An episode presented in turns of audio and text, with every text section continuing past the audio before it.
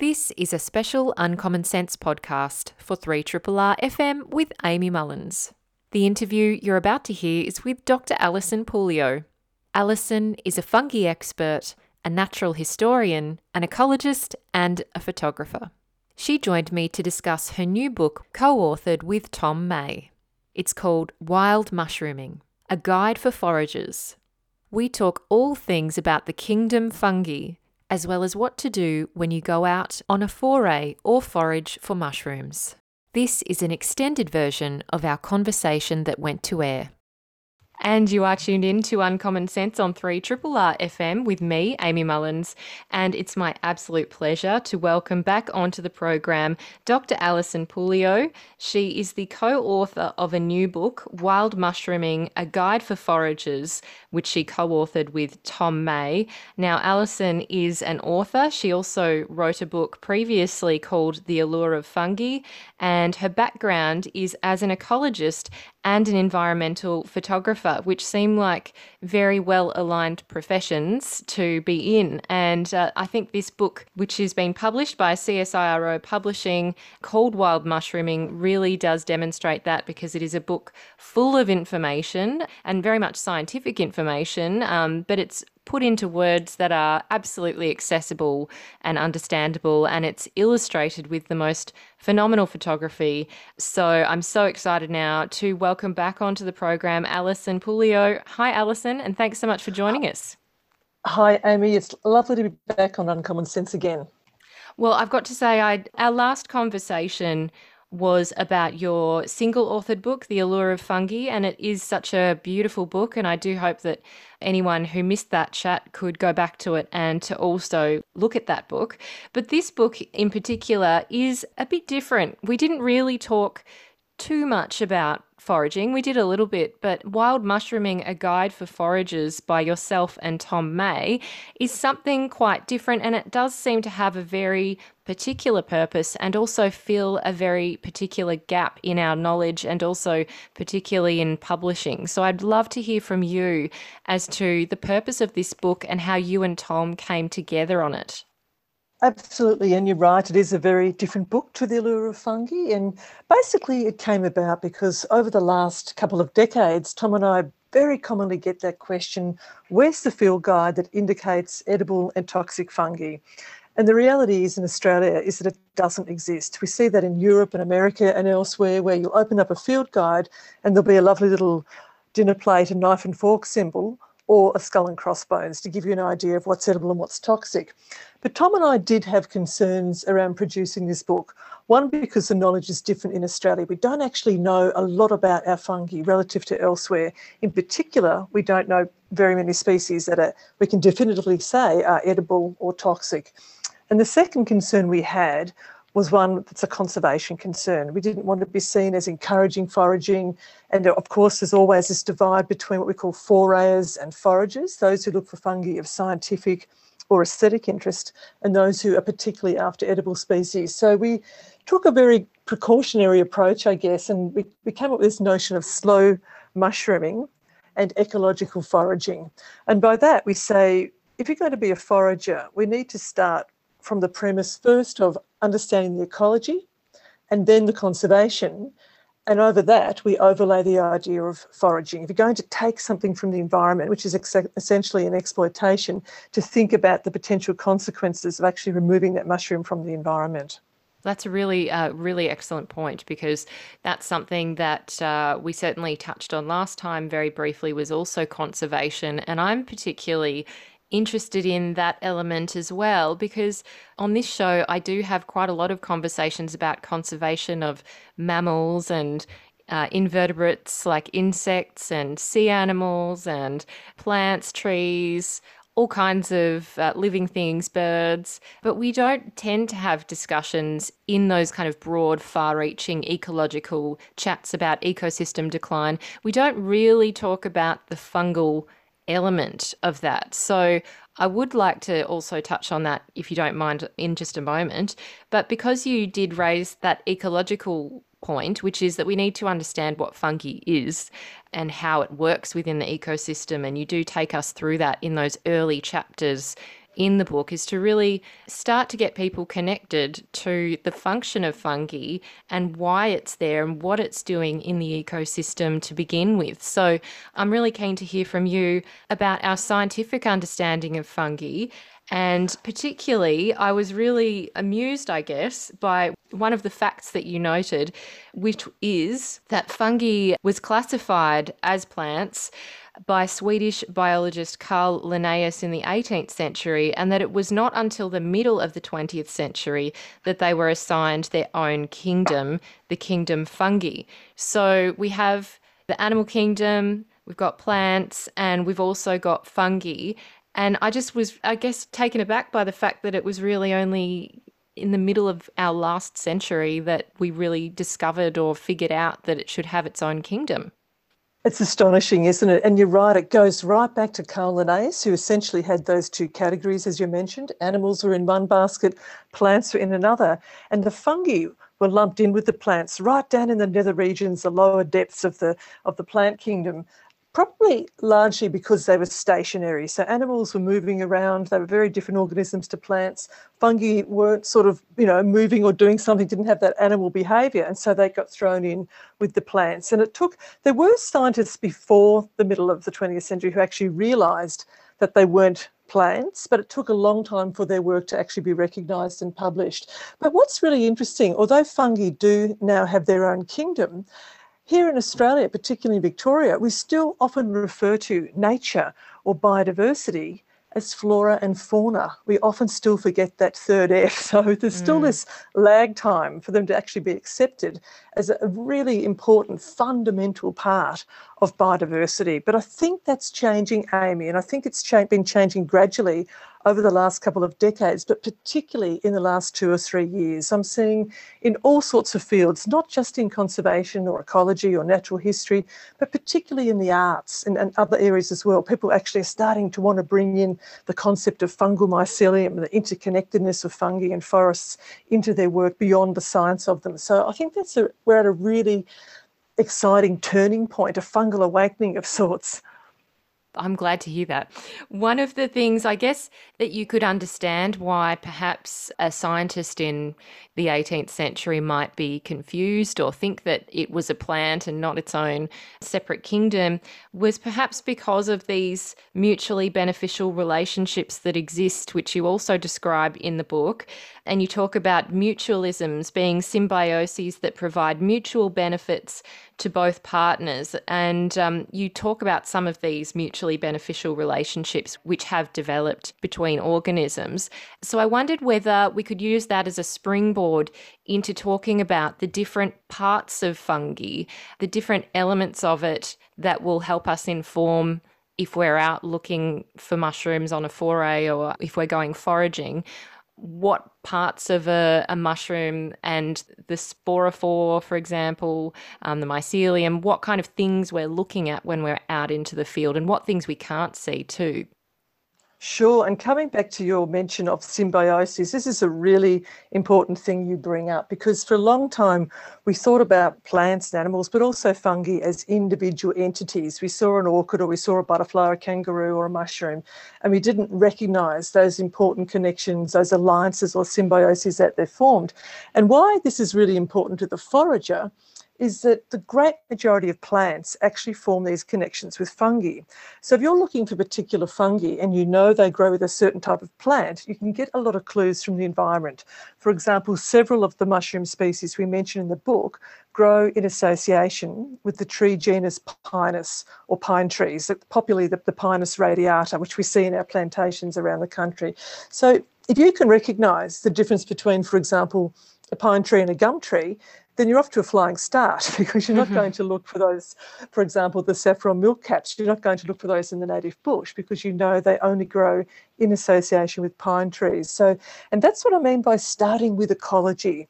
If you understand a little bit about how ecosystems, how symbioses work, which tree species associate with which fungus species. If you start with this larger awareness of the actual environment you're in when you're out looking for mushrooms, then you're much more likely to be able to find the species you're after and identify them correctly.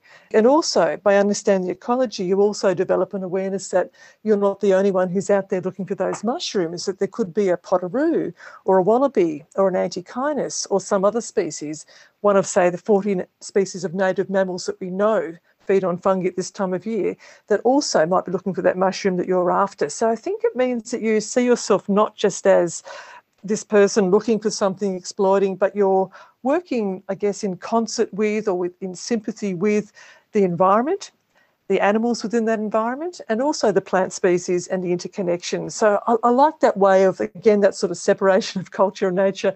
We're actually all part of that environment and therefore need to have that awareness, that respect, that consciousness about foraging. And that's that's what we mean by ecological foraging. And I know that term might be troubling for some people, and they might say, how can foraging ever be ecological truly?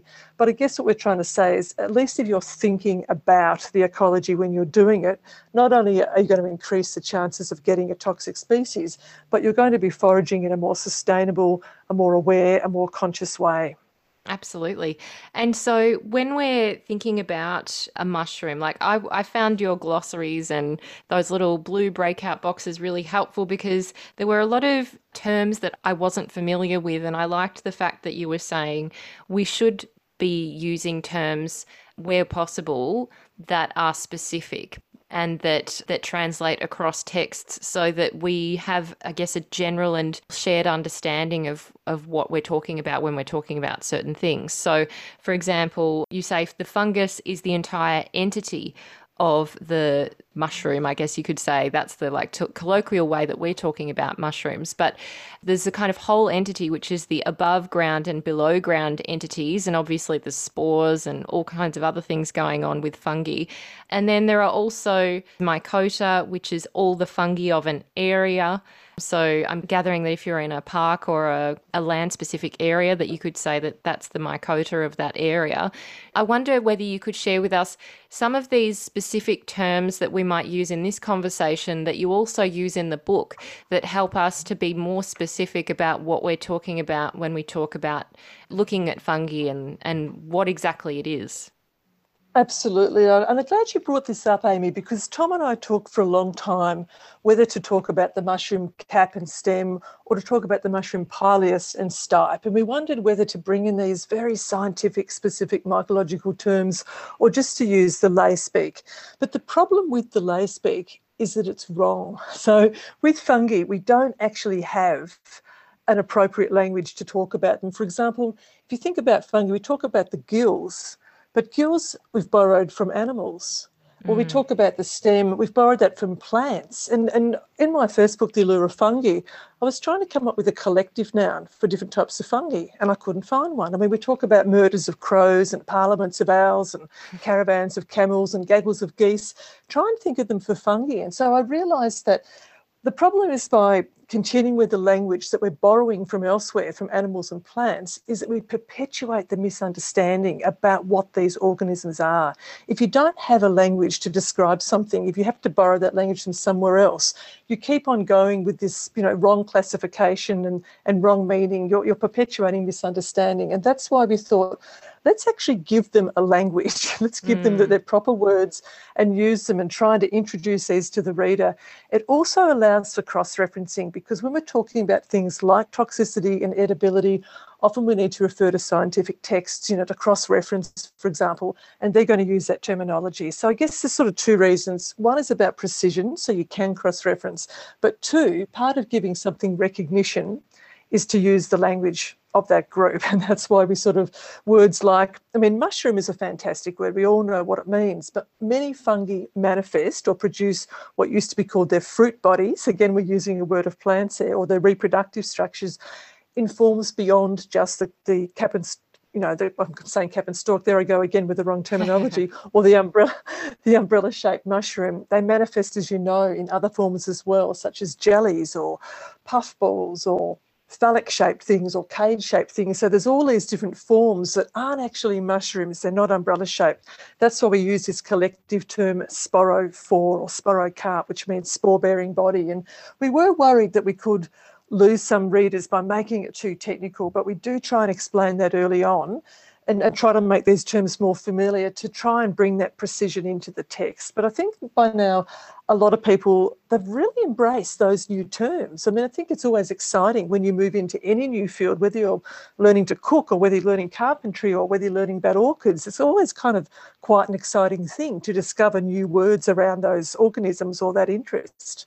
Well, thankfully, there are diagrams as well. So if you're reading a word and you go, oh, I can't remember what that meant again, you can go back to the diagram and actually look at it and learn that way as well. So you can obviously learn visually just as much as you can through the text, which I found really helpful. And obviously, the photographs as well are very, very helpful.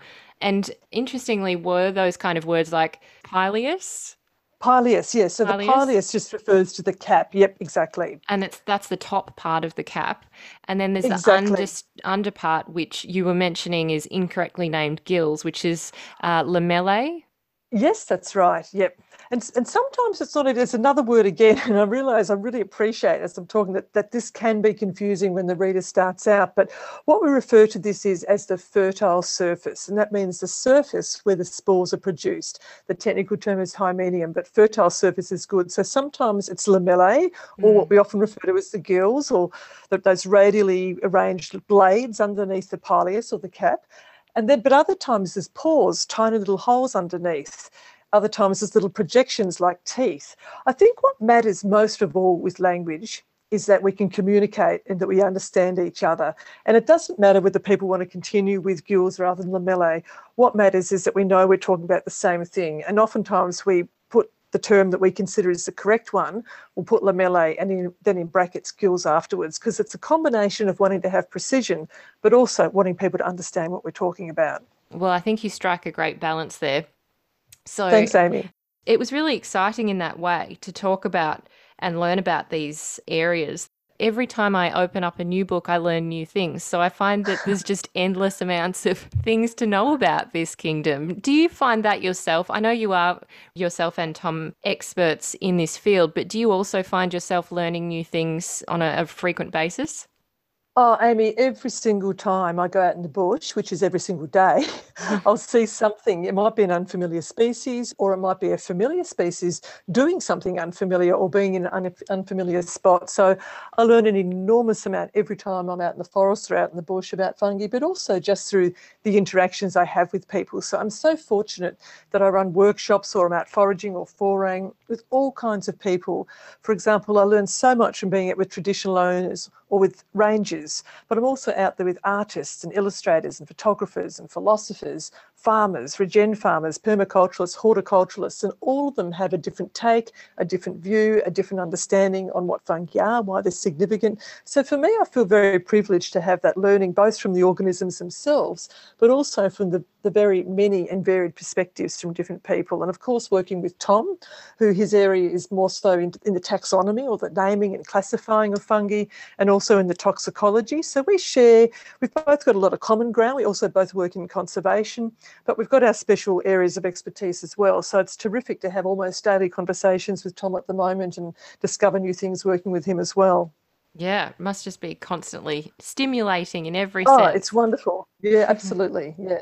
I feel like a kid in a lolly shop almost every day. oh, that sounds amazing. So let's also talk about Australia. We did mention last time we had a chat that Australia is mega diverse, and that wouldn't be new to people who appreciate Australia's very special position in the world. And I know that we don't, you know, want to be too exceptionalist and say, aren't we so great? But we are pretty lucky in Australia to have amazing songbirds, fascinating and just beautiful forests that you can't see anywhere else in the world. You know, the bush in particular, and the types of mammals that we have that no one else has. There are a lot of species in Australia that are absolutely endemic to Australia that do not appear anywhere else.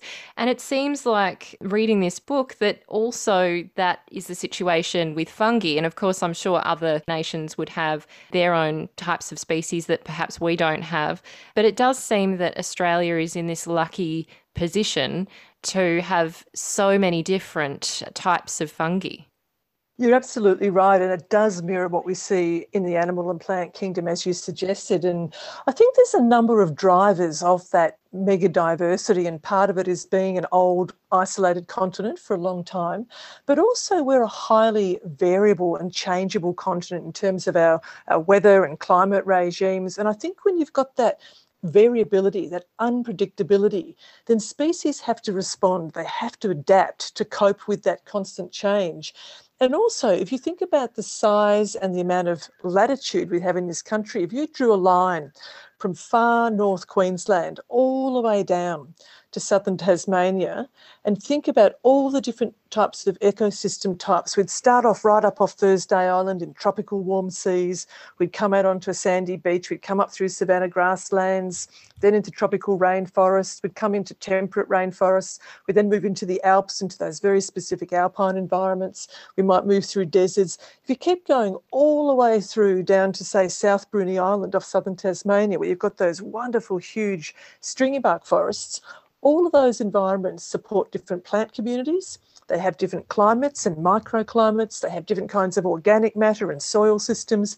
And all of them incorporate different fungi and support different fungi. So if you think about Europe, there isn't tropical ecosystems, there isn't mangroves, there aren't deserts. You've got, you know, a much more, I guess, homogenized. Sure, you've got alpine areas and some level of diversity, but I think the diversity of environments and climates and, and microclimates is so radical in Australia, and they all support such different plant systems. So I think it's that that variability, that unpredictability, and the great diversity of different plant communities that support this amazing diversity of fungi. And, and I think not only is the diversity of fungi incredible, but also that we potentially have the oldest knowledge of our fungi of anywhere in the world, and yet it's so rarely recognised. In all of the books I've got on fungi, they talk about various other countries as having knowledge that dates back to 10, 12, 14, 16,000 years.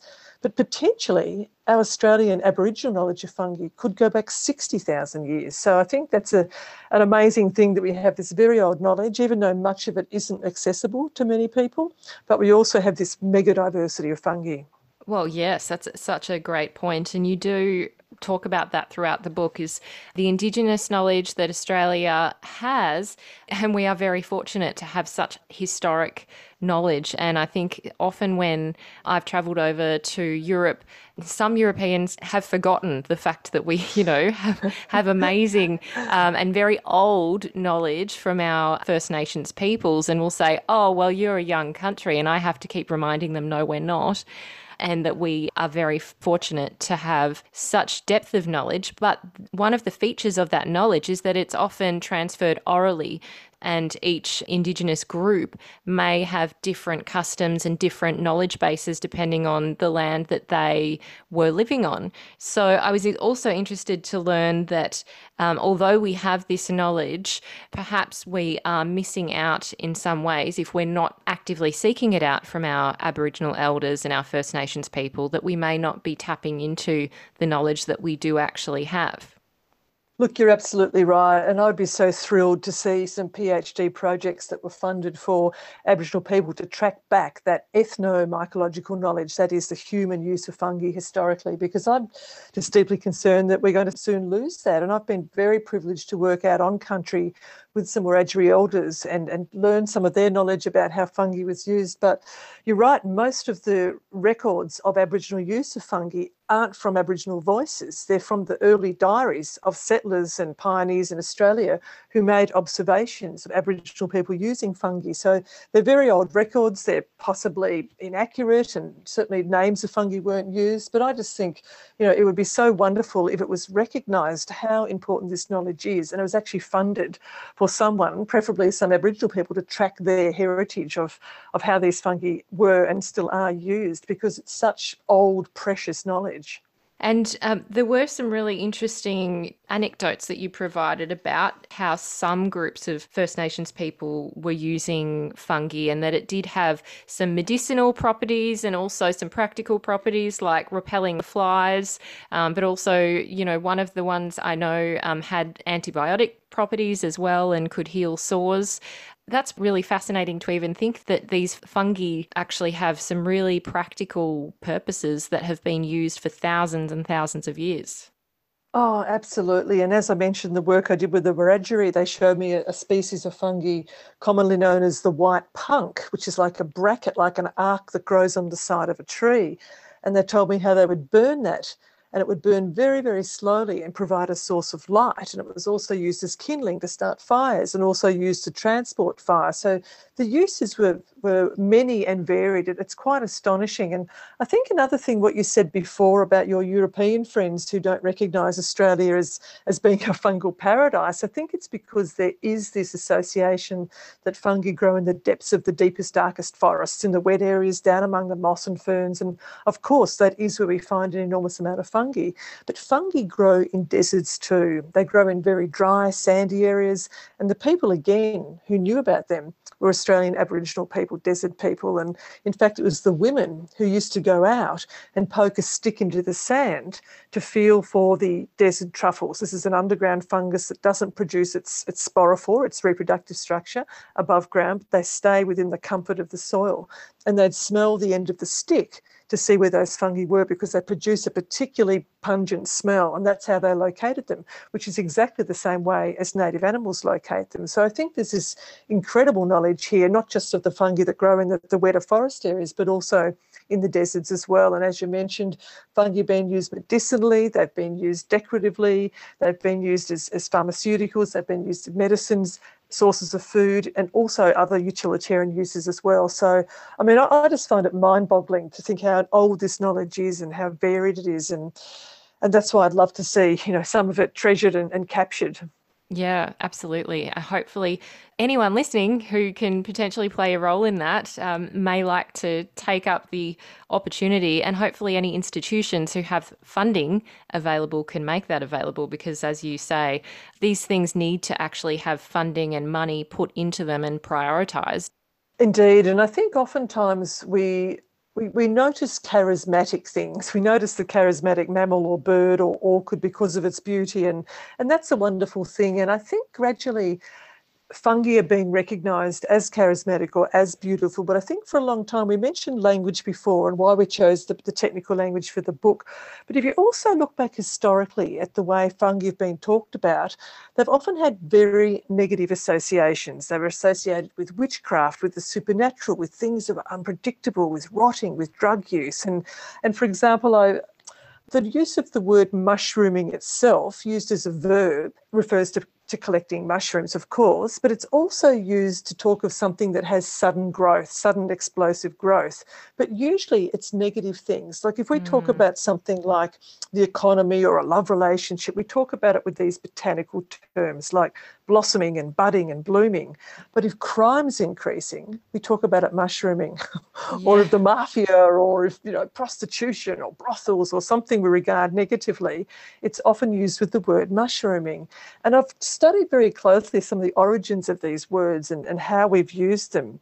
And if you even look up, for example, in a thesaurus, the word fungus, the synonyms are word like words like disease and blight and blast and rot and decay. You know, yeah. it, it, never says vitally important organism or, or symbiosis. It's always with this negative history. So I think language really has a huge part in shaping how we how we regard and think about and understand different groups of organisms. That's absolutely true. It does remind me of mushroom cloud. So those yeah, atomic again, bomb clouds. Yeah, yeah. That's right. Yeah. Associated with, you know, nuclear warheads and uh, contamination. Um, mm. And obviously, death and disease. So, yeah, it is pretty shocking to think that this is a legacy that we kind of don't really think about and we use these words very unknowingly or unthinkingly and you know we're not really realizing that we're contributing to these negative stigmas or oh, stereotypes. yeah. And the latest one i was quite surprised. I received an email this morning about someone concerned about a, a ring of mushrooms in their garden and what i suddenly realized to my shock horror is that the word of a particular virus the words the language used to describe has suddenly been transferred to fungi. And they were talking about outbreaks of fungi in their backyard and the need to sanitize after she'd been out there. I thought, oh no, like there's these, again, this negative language that fungi are being lumped in with anything that's potentially problematic. So, yeah, it's very interesting. And I think it does. We know how, how governments and politics use language to their advantage to, to shape thinking. And I think, you know, different groups over history have used fungi with particular language also because historically they were often associated with women. And the knowledge of fungi gave women historically a certain power because particular fungi can do things like kill people. And mm. so I mm. think, you know, some fungi were used to to advantages or disadvantages and again these negative associations with different groups of people has carried over and so that's why it matters to me a lot to to give fungi their own language and also a positive language and to start to get yeah for people to recognize them as charismatic but i get so inspired amy by the people who do come along to workshops with their paintbrushes or their cameras or their, their notebook to, to write stories and, and they see this wonderful new kingdom that, that stimulates their imaginations, gives them new ideas. They appreciate the, the you know wonderful manifestations and curious forms that fungi appear in. So I really think we things are changing. Thinking is changing around them, and and the more writers and playwrights and sculptors and whomever that write or create stories around fungi, I think the more positive they'll become in people's imaginations and, and knowledge and understanding. Absolutely. Before we jump into some of the foraging tips and and those really practical things, I did want to touch on a couple of other things that are relevant for our discussion on that. And I wanted to revisit something which is very basic for anyone who may be very familiar with fungi, but it is kind of pretty seminally important. And that is basically what fungi is doing when it's connected to a tree root or and that may be in, in soil, but also it may be on a piece of wood, for example, or an old tree. And um, I'm thinking of like lichen, for example. There are these types of fungi, like mycelial networks under the ground in the soil, doing very critical things for our ecosystems. And there's also things that fungi are feeding off and utilizing around them, like uh, tree leaves and and obviously old rotting wood or other types of uh, materials. So I just wondered whether you could share with us those connections with other living organisms and what these elements are doing and why they're so valuable or critical to the ecosystems. Oh, I think it's great that you pull out this part because I think the ecological significance of fungi is, as I mentioned earlier, is the first premise that you need to understand if you're going to be a forager. And basically, you might have heard plants spoken of as being the producers, animals the consumers, but again, we forget the third F as the primary recyclers. So fungi are the great recyclers of organic matter. They have a great range of different chemical enzymes that they secrete directly into the soil that can break down those recalcitrant compounds like lignin and cellulose that make up sticks and leaves and all that organic matter. They dissolve those, break them down, and return those nutrients to the soil again, making them biologically available to all the other plants and organisms in the ecosystem. But they not only recycle, they also connect up the different plants within an ecosystem. So we know we've often spoken of the wood wide web or this underground internet of connectivity. And most of our Australian trees, for example, or European trees as well, certainly every orchid, most shrubs and grasses, they actually, their roots are actually entangled within this expansive network of fungal mycelium. That's the growing, feeding part of the fungus. I'm sure everyone's seen that when they've scratched around in the compost or the leaf litter, and you see this cobwebby network of these long white fibres. That's the growing, living, feeding part of the fungus that connects up the tree roots in what's known as a mycorrhizal relationship. Myco meaning fungus, rhizal meaning root, and they actually expand out the root system of the tree. And the mycelium is much, much finer than any tree's roots. So, what that means is that they can find their way in between all those tiny interstitial spaces, in between the grains of soil and sand, and access more nutrients and more water and transport those back to the tree. And this is a, a mutually beneficial relationship whereby the tree in return gives the fungus a lovely feed of sugars. So, there's different types of fungi you mentioned. Some of them aren't forming this connective relationship, they're just living directly within the log or the pine cone or the leaf and actually just breaking those down through the secretion of those enzymes. So they do play an incredibly important ecological role, connecting up ecosystems, putting architecture in soil, aerating soil, making little spaces so that other invertebrates, little worms and beetles and bugs and other creatures can actually inhabit that soil so that it's not just dirt, but actually it's soil, it's biologically active. They also allow water to filtrate very gently down through the soil to those deeper horizons. So fungi play this amazing ecological role. But as you mentioned earlier in the program, because they're sort of under the ground, they're out of sight, they're out of mind, it's microscopic, we're not usually aware of what they're doing. But I think now, with all of these amazing ways we have to see things, you know, with special cameras and you know, DNA sequencing and microscopes, we're now really are only starting to recognise not just how important they are, but how vast, how expansive fungi are. And I often get asked the question, oh, where do I find fungi? And I think often the question should be, where don't you find fungi? There's pretty much every habitat we have, fungi have worked out how to colonise them, including the human habitats of armpits and toenails and, and other spots. But you know, you, you mentioned the lichens before, and I've been out in the forest and I've seen them not just on wood and rock, but also you know you see old cars and they've colonised the, the paint and the metal and the and the glass and the rubber. I think fungi are the ultimate opportunists and they've worked out how to pretty much colonise every environment that's out there.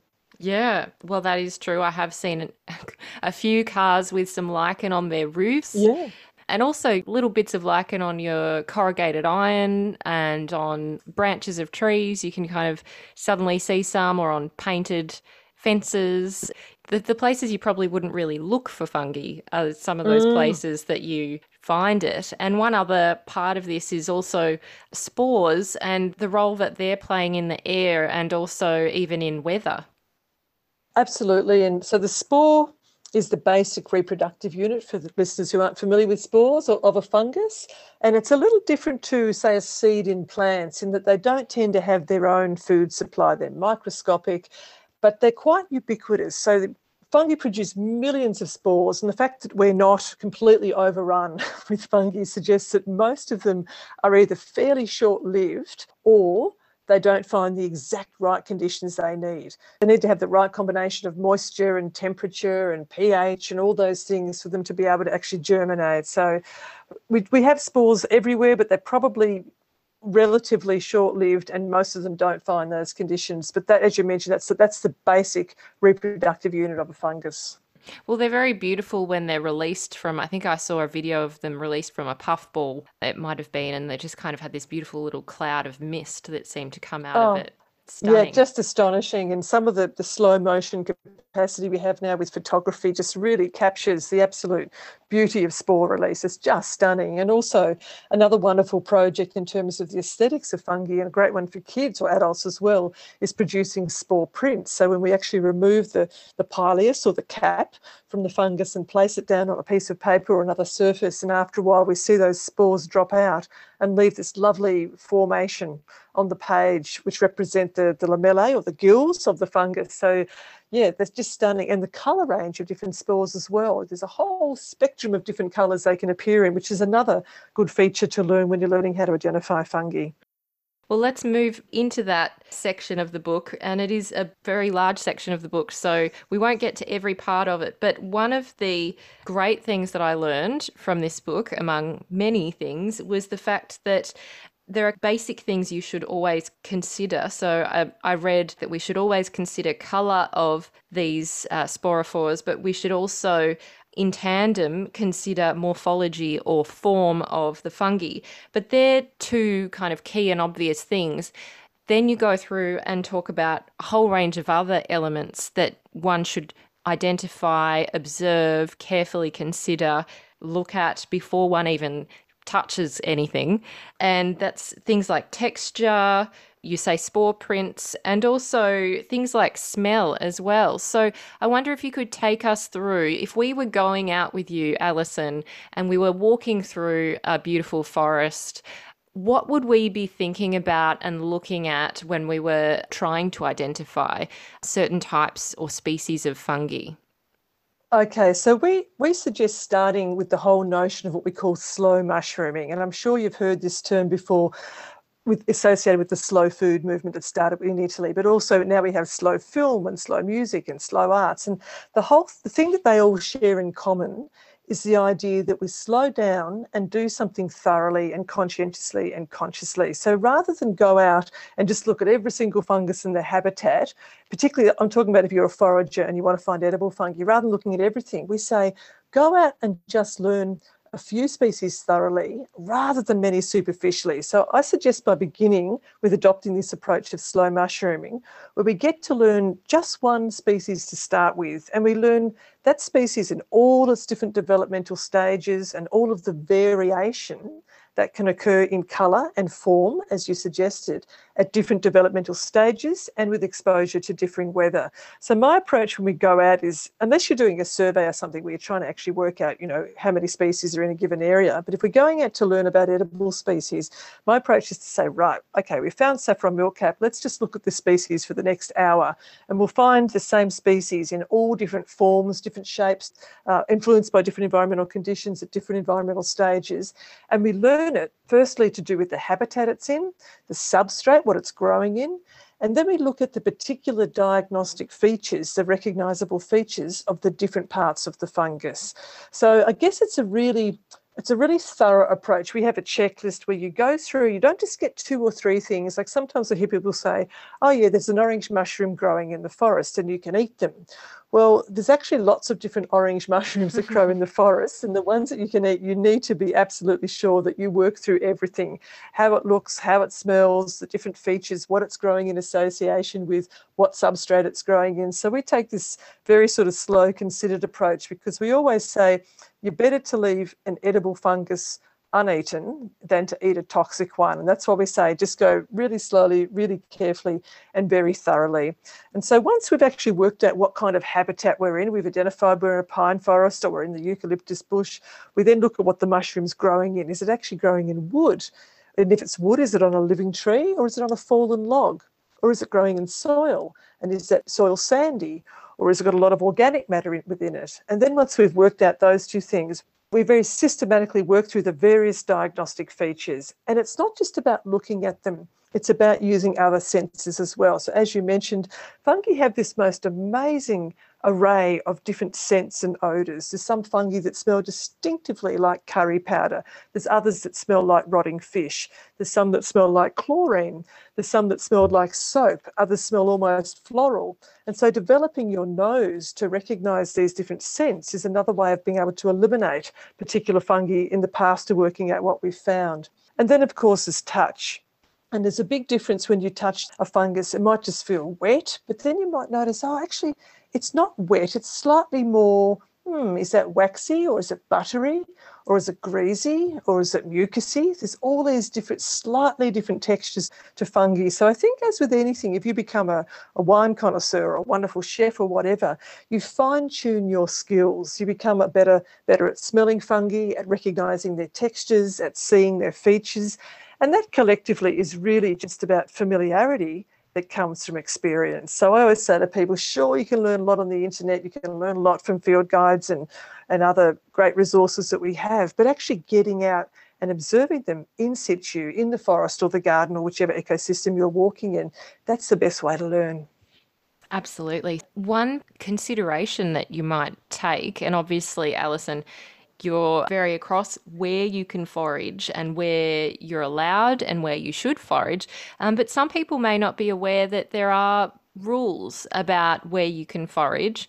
And I wondered whether you could take us through what rules exist. And I know that it is a little bit murky in some situations. So to also, you know, take us through if there are areas of grey. What what's the current regulatory environment that Australians live in? Because I'm gathering it's a bit different from those who, for, for example, live in Europe.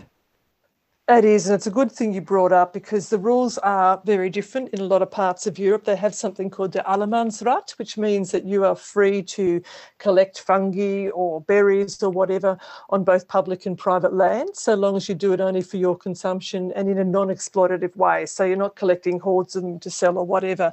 However, that's not the situation in Australia all of Australia's biodiversity, so your fungi, your animals, and plants in Australia are protected on public land. So It's quite complicated and it's murky, as you say, because this happens at federal, state, and local government levels. There's different laws and bylaws and, and different regulations, but the overarching rule is that fungi, along with other biodiversity, are protected on public land. So if you're a forayer, and by a forayer I mean someone who just looks at and observes and records fungi but doesn't remove them, of course you can do that anywhere in a national park on public private land. But if you're a forager, if you're someone who collects fungi, it must be on private land.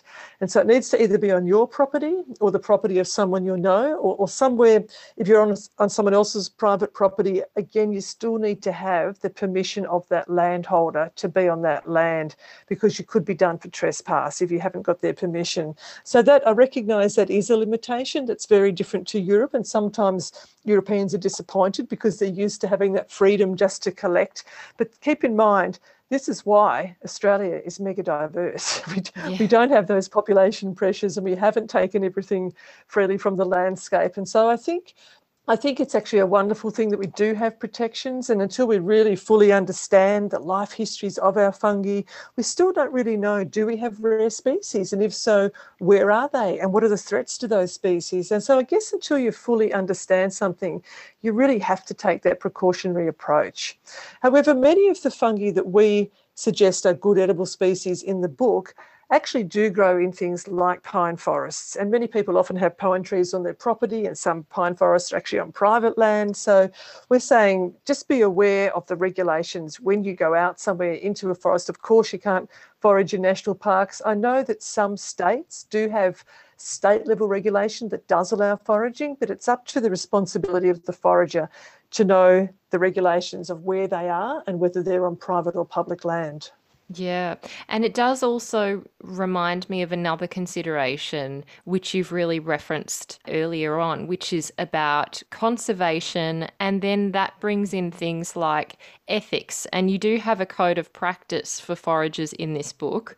And it does have some really helpful things to think about when you're going out because maybe not everyone has a similar type of ethics or code of practice that they might approach nature with.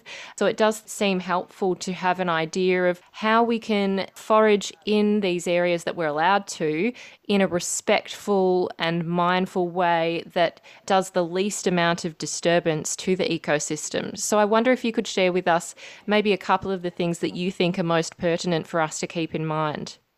Sure, and I think this relates not just to fungi but to any biodiversity. As I say, all biodiversity is protected. And I guess from my experience of living half of every year in Europe over the last 20 years, I'm reminded every time just how precious and how much more intact our ecosystems are in Australia. And I think, you know, I, I don't want to see Australia ending up being highly regulated like it is in Europe because those regulations could never be effectively enforced. So the responsibility has to come back to the individual. And I think most of this just comes back back to really back to common sense and regard for nature. I don't think there's anything that's you know particularly unusual. But I think you know, as I mentioned before, if you're on private land, you should have the permission. But I think most of it is about minimalising disturbance. So if you are foraging somewhere, being really aware that any impacts from foraging usually come from the process itself. It's, so it's the trampling of ecosystems of soils, it's the compression of those soils. So it's trying it's the digging up of the of the mushroom. So being aware to try, absolutely try and minimise any level of disturbance that you cause in the environment. You know, of course, the obvious things of not leaving litter or around. And if you actually are foraging, to not leave your offcuts everywhere. I think there's both an ethics thing here about looking after the environment for other species, but also I think there's an aesthetic thing. It's always disappointing when you turn up to a park or a garden or, or somewhere and you see litter or you see the evidence of someone else's disregard. But I think that stuff really is about, yeah, common sense and, and respect for nature and the environment and, and other people's experience. And I guess that's the bottom line of what we're trying to do in the book is to try and suggest or impart a philosophy or a protocol or one way around foraging that is, as I mentioned earlier, it starts with ecology, it overlays conservation, and then foraging comes last on top of that. It, it has to begin. You know, every forager has to essentially be a conservationist because mm. you want to protect the place and the environments from which you're taking something from. So I think we say that that really has to be the starting point. You know, if you come in and, and, and rape and pillage, then we're not going to have fungi around or the environments to forage from, and everything will become highly regulated to the point that we can't. So I think it, it really has to begin from that place. It certainly does. And I know that all the people listening here will have our kind of approach to nature because I get so much feedback from people writing messages to me saying how much they absolutely adore fungi. So I know they'll be hopefully enjoying this chat um, because it's uh, definitely know that this is probably one of the top three topics that people love talking about. Amy, I think you've been an amazing advocate for, for fungally infecting everybody out there. You've certainly got a, a lot of people on board. I'm just happy to provide a platform to the people who communicate it so well. So it's my pleasure. Let's talk about those areas of fungi that can make a few people nervous. And um, I know that that's because in the news we do hear every autumn and then some parts of spring that there are the odd person who will pick up a mushroom, touch it, maybe consume it, and they'll either have a kind of allergic reaction or gastrointestinal symptoms because they've eaten it and it was toxic but not deadly. But there are also some mushrooms that are deadly. And there is obviously a very helpful chapter in this book about poisonous fungi, which is chapter eight. And it takes us through some of the more common poisonous fungi and also their lookalikes, and how we actually identify poisonous fungi and make sure that we're not touching, consuming these fungi that do have lookalikes and are also, in some cases, like the death cap mushroom, not that uncommon. So, I wondered whether you could talk with us a little bit about poisonous mushrooms and give us a sense of what level of risk is there and how do we make sure that we are taking appropriate precautions and maybe using the death cap mushroom as one example. Absolutely. And I think the death cap mushroom, this is an exotic fungus from elsewhere that was first seen in Australia in about the 1960s, and it grows in association with oak trees, the genus Quercus, in particular Quercus robur, but also with a, another probably dozen species of North American, European, and Asian Quercus species. And unfortunately, this fungus, because it is deadly, as its name suggests, the death cap being a common name, Amanita phalloides being the scientific name, Unfortunately, as you say, it's relatively common. So if you think about all those oak trees around Melbourne, particularly around the CBD and the Shrine, the Botanic Gardens, but also out into the eastern suburbs such as Toorak and Balwyn and all those lovely oak-lined streets out there, it's relatively common in areas where there's high population. And unfortunately, it has been mistaken for field mushrooms or for other fungi with tragic and fatal consequences at times. So it is really important that people know about this fungus. And I often say to foragers, this is the first fungus you should learn because it's the one that you never ever want to eat. However, in reality, there's probably very, very few toxic fungi. We don't know for sure, but worldwide it's suggested that it's probably less than 1%. So the great majority of fungi aren't deadly or even probably toxic in the same way that the great majority of fungi aren't edible and palatable. There's a lot of things that you can eat that aren't necessarily palatable. You don't necessarily want to eat them. They're not delicious. And most fungi are probably neither here nor there, not, not palatable and not, not toxic. However, talking about risk, even though there's very, very few deadly fungi and few highly toxic fungi, the risk is relatively low, but the outcome can be catastrophic. And because they do grow in relatively, you know, usually in urban areas, because most of our oak trees are planted in parks and gardens and cities and urban areas, they're not out in the bush growing wild. They're, they're exotic, they're introduced trees. They're in places where there's lots of people, they tend to grow in abundance. They're in areas that are commonly watered or irrigated, so they pop up quite frequently. So we say this is the first mushroom you should learn because it's the one you never ever want to confuse. And if you do take that systematic approach that I mentioned earlier about recognizing the, the tree species they grow with, the kinds of habitats they grow in, and then systematically work through all the features, the color, the shape, the smell, the texture, the nature of the different parts, you'll never mess it up. But it's got to be that systematic slow mushrooming approach. So you really do cover all those features. And in the book, the section on toxic fungi is actually one of the largest sections. We do cover some very important, about eight or 10 species that you should always learn. And we always encourage people when they learn an edible species to learn alongside that edible species, those toxic doppelganger or lookalike species as well. So it's not about just learning the features, but those often subtle nuanced differences with the toxic lookalike species. But the death cap and sometimes I feel like it's given the whole kingdom of fungi a bad reputation. and so, and when you ask, you know, what is the risk, that's a really hard question to answer because it depends on people's level of knowledge, their level of skill, their ability to smell something, do you know what I mean? There's no yeah. sort of definitive answer there that it's a high risk activity or a low risk activity. If you're someone who's conscientious, who who does take that systematic approach, who doesn't, you know, rush home with the basketful and throw them in the pan, then the risk is relatively low. But it depends on the individual's willingness to actually learn something thoroughly through that slow mushrooming approach. And also they do need to have a sense of smell and be able to, you know, feel those different textures and and take a, a very considered approach to it. Well, I'm so glad we are talking about this now, given that uh, we are heading into mushrooming season and foraying and foraging season, because we do see mushrooms even pop up in our gardens around our trees and in the grass and around all of the, the leaves that have kind of fallen from the trees. And when I was looking in the poisonous fungi section to actually see if I could see any that I've seen in my garden, and I wondered whether it was the shaggy parasol I'm not really oh. sure. There's that breaking up of the head of the mushroom, like the top of it. But I wondered about some of these ones that might appear in your garden more often than perhaps out into a, I don't know, a forest or somewhere that's a kind of nature reserve. Are there ones that we might see domestically more than others? There are, you're absolutely right. So, like plants and animals, there are some fungi that are particularly ruderal. And what I mean by ruderal are those that lived in disturbed environments. So, for example, we see plants like that too, blackberry and what we often refer to as weedy species. And there's particular animals too that we see around urban environments. Maybe they're rats or maybe they're, they're particular birds, some of the introduced birds. And fungi are the same. So, for example, the one you're mentioning might be something like a shaggy ink cap or a lawyer's wig, and this is a, an early colonising species. So whenever there's any disturbance, say someone's been digging in the garden or putting down their wood chips or digging in the compost or perhaps, you know, doing the usual garden manicuring or whatever, these fungi are quite tolerant to those levels of disturbances, and they're some of the first fungi to come back when an area has been disturbed. They're like the early pioneering plants. These are the first fungi to appear when there has been that disturbance.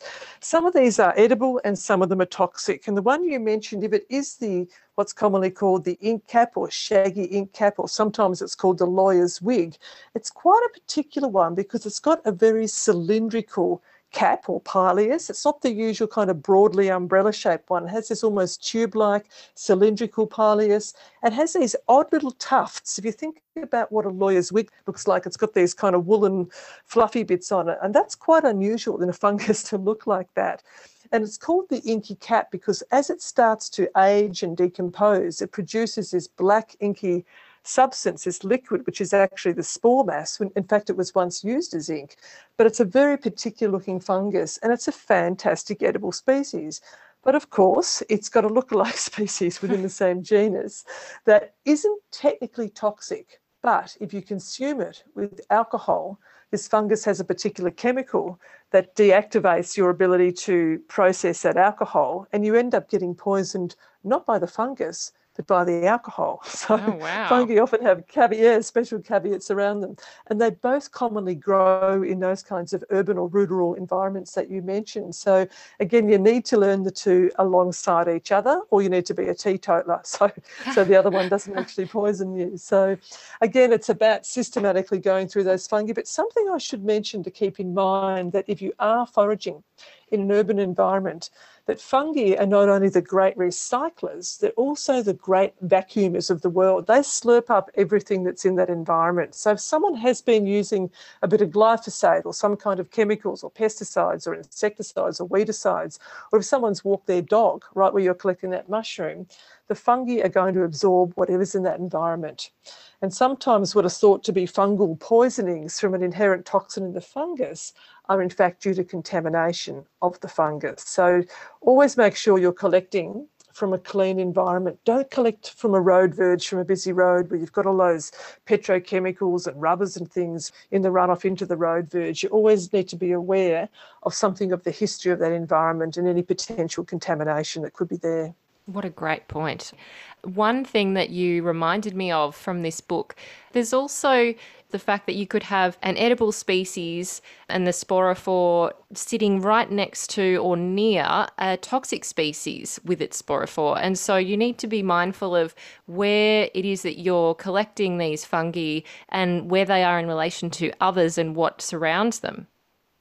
Absolutely. And if you think of the classic example, the situation in the pine forest, where many people are familiar with the red one with the, has the, the fairies underneath it in yes. children's book illustrations, that one's known as the fly agaric or Amanita muscaria. And it can actually often be touching the saffron milkcap, Lactarius deliciosus.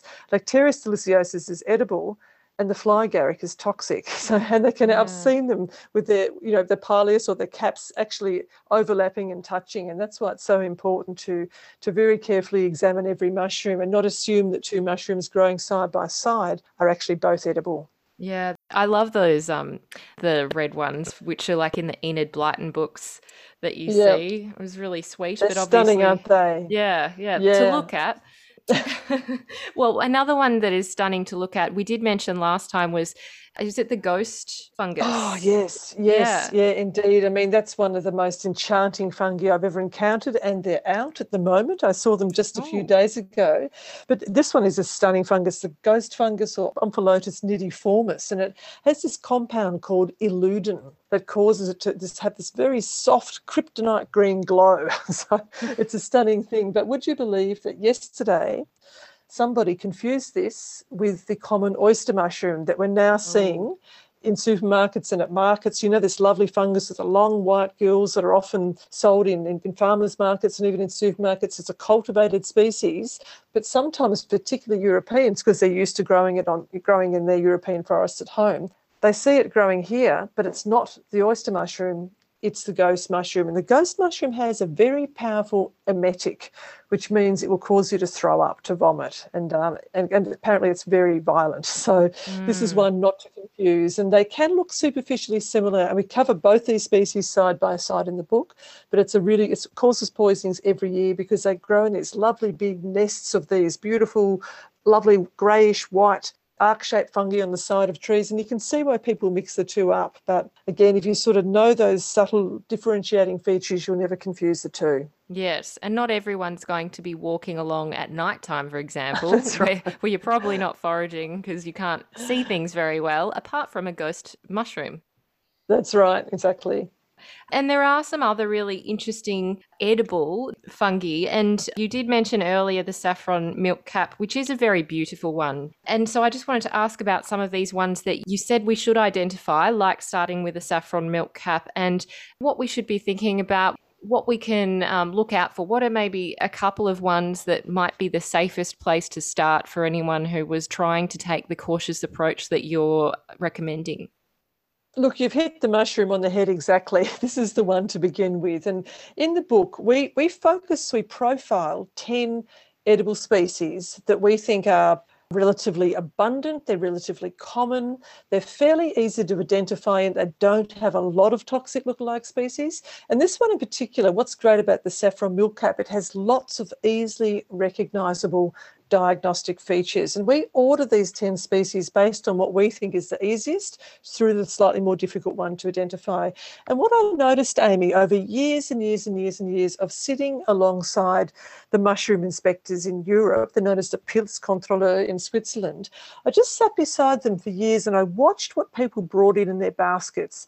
And I noticed that foragers typically don't bring in 20 or 30 or 40 species. They don't even bring in eight or nine or 10 species. They mostly target two or three or maybe four of their favourite species. You could always pick the amateur forager who came in with 50 species in their basket because they just grabbed everything they could see. They come in and they shift that responsibility over to the mushroom inspector. But the real foragers only usually targeted two or three or four species. And that's why we thought in this book, don't try and profile everything and just have a couple of words about a species in one picture.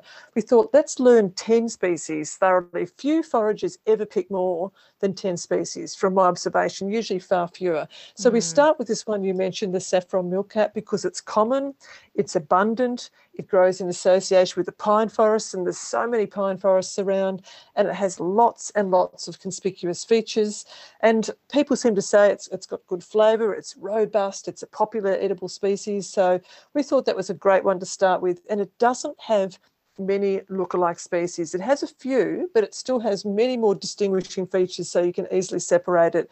For example, the, the name lactarius, lact means milk, it produces this milky substance that we call latex and it's saffron orange. It's such an obvious feature.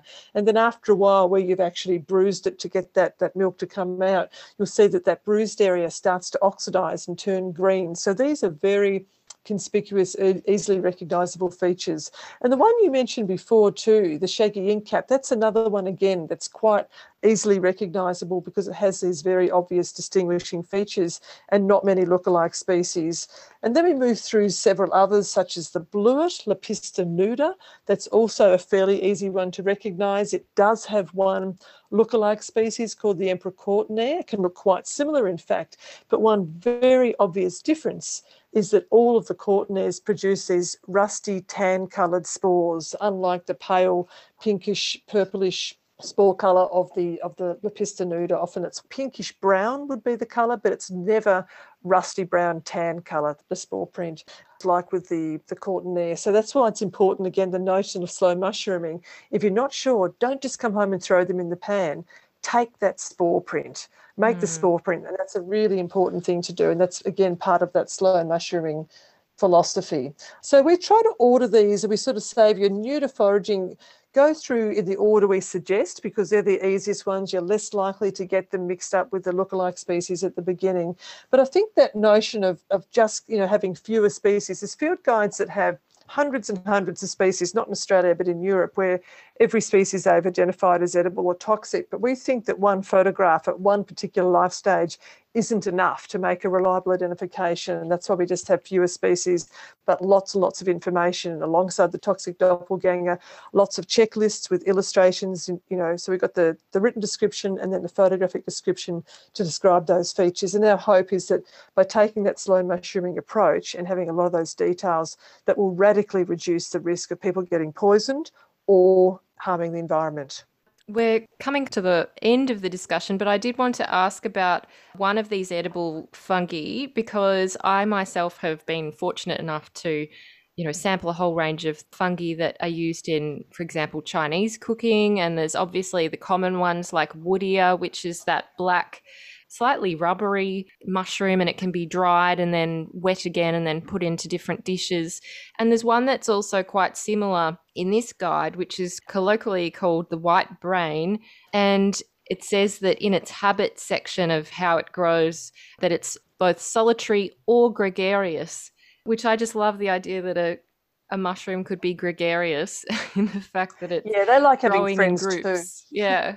Yeah indeed. And that's something we haven't talked about. So habit exactly as you say some fungi just you just see one mushroom up there on its own other times you'll see them in a group or gregarious as you say and sometimes they're even cespitose and what that means is they form a common base so you'll see many mushrooms come up but they all join at the base so this again another really important feature but you're right i love love this idea of the gregarious jellies all hanging out on a log.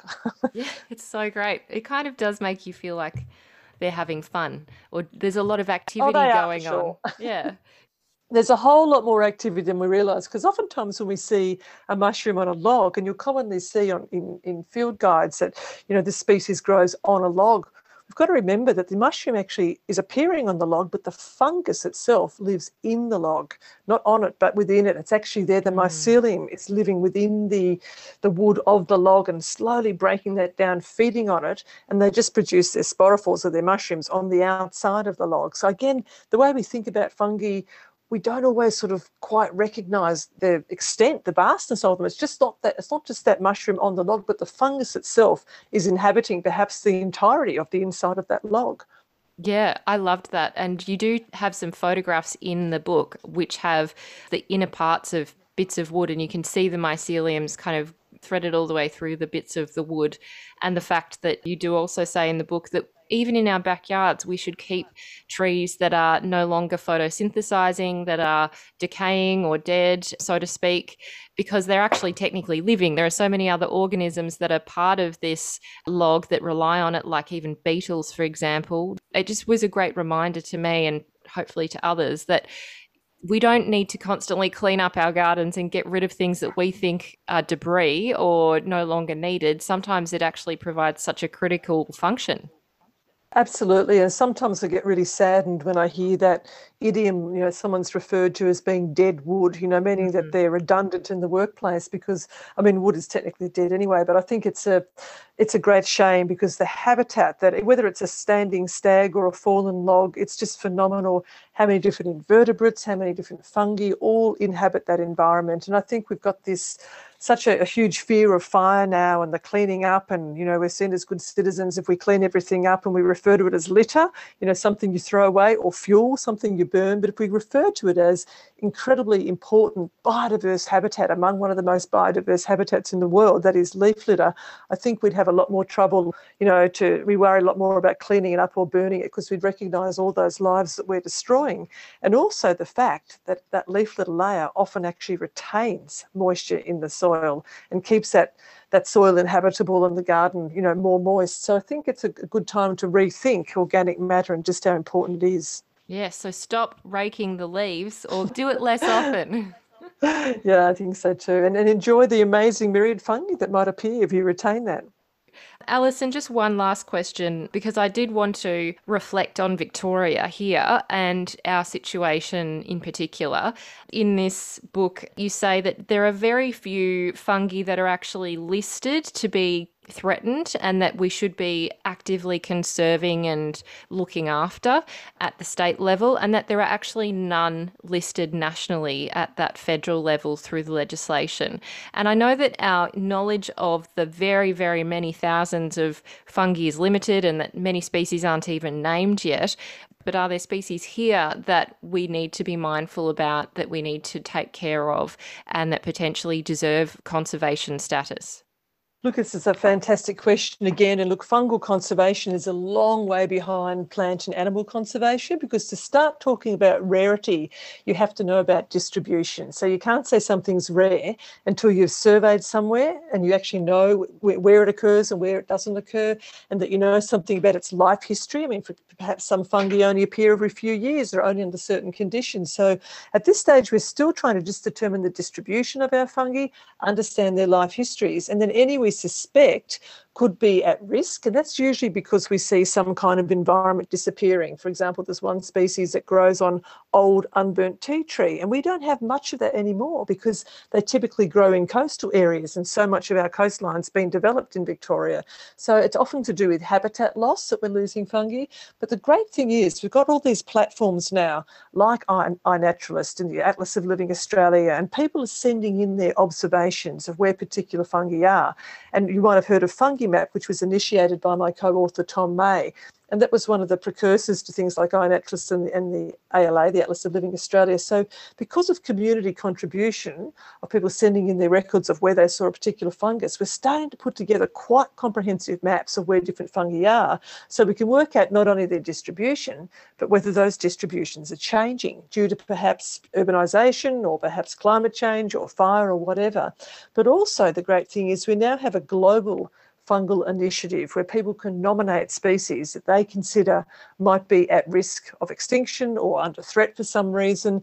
And it's quite an involved process to nominate a species because you have to have a good idea about its life history and distribution, other things about it. But things are changing, Amy. We are, they are starting to get into our consciousness and be incorporated within our conservation and monitoring programs. So I think it's a, a really great time. And I think people, the best thing people can do is actually contribute that knowledge, get involved in iNaturalist. And if you saw a particular fungus, take a photo, make a little description, upload it, get it identified, and then that becomes a dot on the map that tells us about where our Australian fungi are growing. Now, Alison, I did want to mention to those listening that they can actually join you out in the field. What would you recommend people do?